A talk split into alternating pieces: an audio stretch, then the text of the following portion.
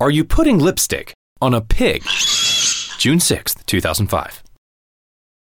When business is slow, the wise business owner wonders what might be wrong with his business. The average business owner thinks only that something is wrong with his advertising.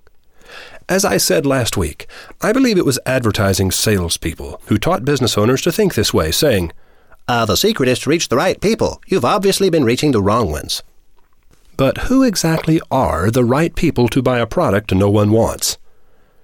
David Ogilvy once asked, Can advertising foist an inferior product on the consumer? Bitter experience has taught me that it cannot. On those rare occasions when I've advertised products which consumer tests have found inferior to other products in the same field, the results have been disastrous. William Bernbach echoed Ogilvy's statement.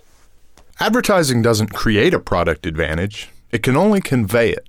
But it was Professor Charles Sandage who turned Ogilvy's complaint into a manifesto.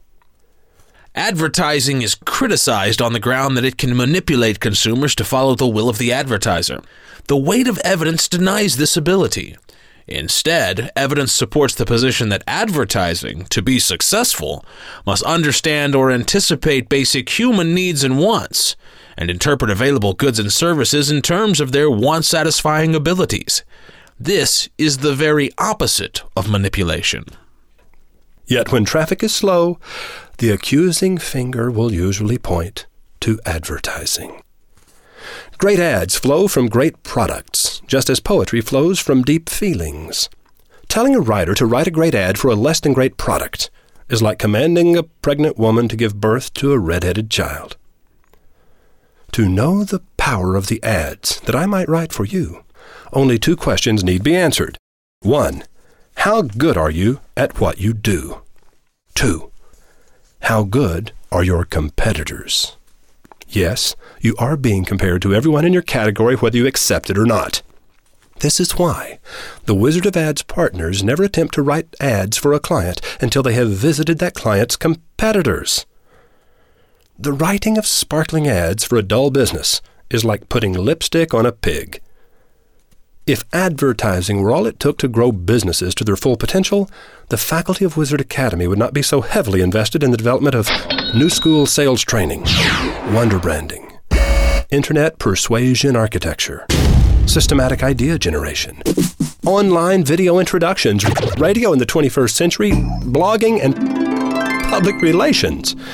And soon, my partner Mike Dandridge will release his new book, The One Year Business Turnaround. Breakthrough Marketing Without Advertising.